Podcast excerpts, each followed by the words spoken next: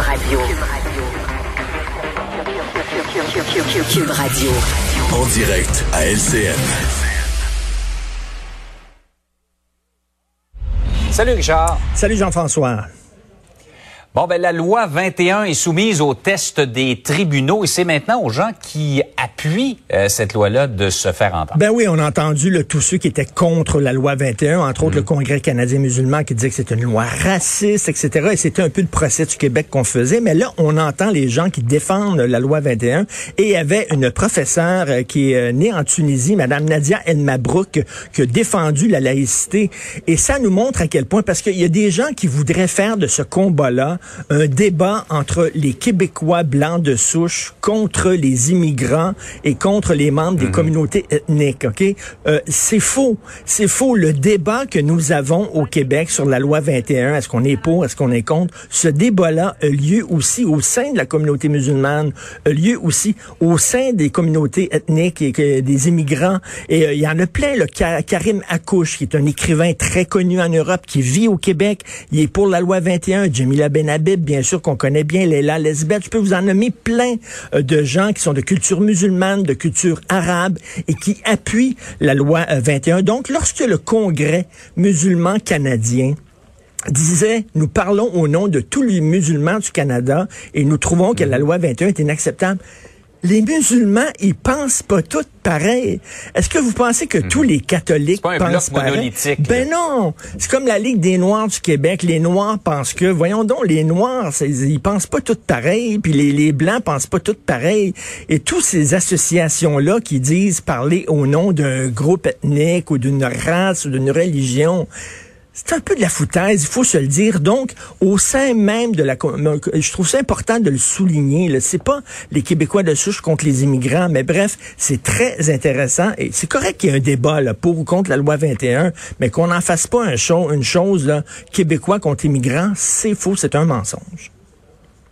Par ailleurs, c'est drôle, hein? T'es la première personne à qui j'ai pensé quand j'ai vu euh, l'histoire de la petite vie, l'épisode qui a été retiré finalement qu'on a décidé euh, de remettre. Mais tu te demandes ce matin s'il faut mettre des avertissements avant toutes les œuvres culturelles qui ont été produites avant 2020. Ben, tout d'abord, un avertissement avant. Les propos que je vais tenir reflètent les valeurs qui ont lieu, euh, qui ont cours au Québec le 11 novembre 2020. Donc, ça se peut que j'utilise des mots qui soient interdits dans 3-4 jours. Donc, si vous écoutez cette chronique-là la semaine prochaine, faut la mettre en contexte parce que vous, peut-être, peut-être, vous allez être euh, un peu euh, choqués.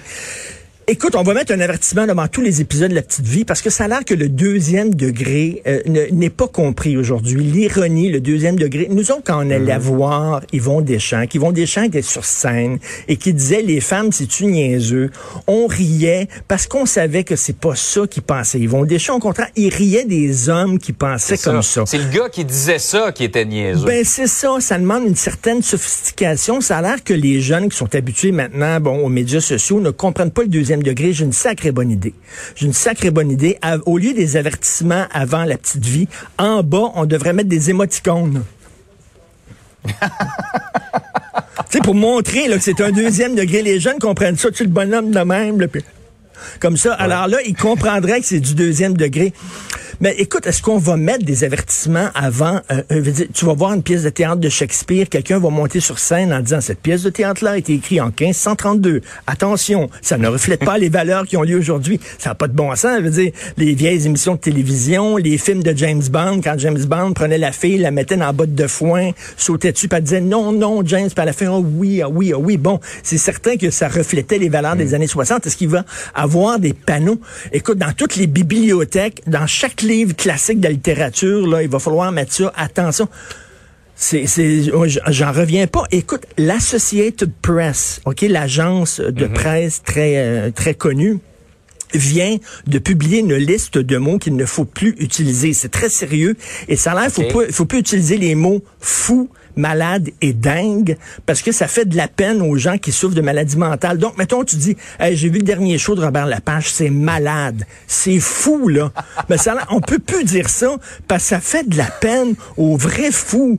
Écoute, esprit, qu'est-ce qu'on va pouvoir dire bientôt? Ça n'a aucun maudit bon sens. Et moi, je te le dis, on vit dans une époque folle. Tiens, les malades ont pris le Ah, contrôle oh. de l'asile. Ça n'a pas de sens.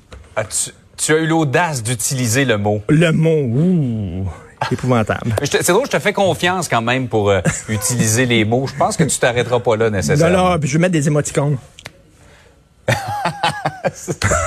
Salut Richard. Bonjour. Bonne journée.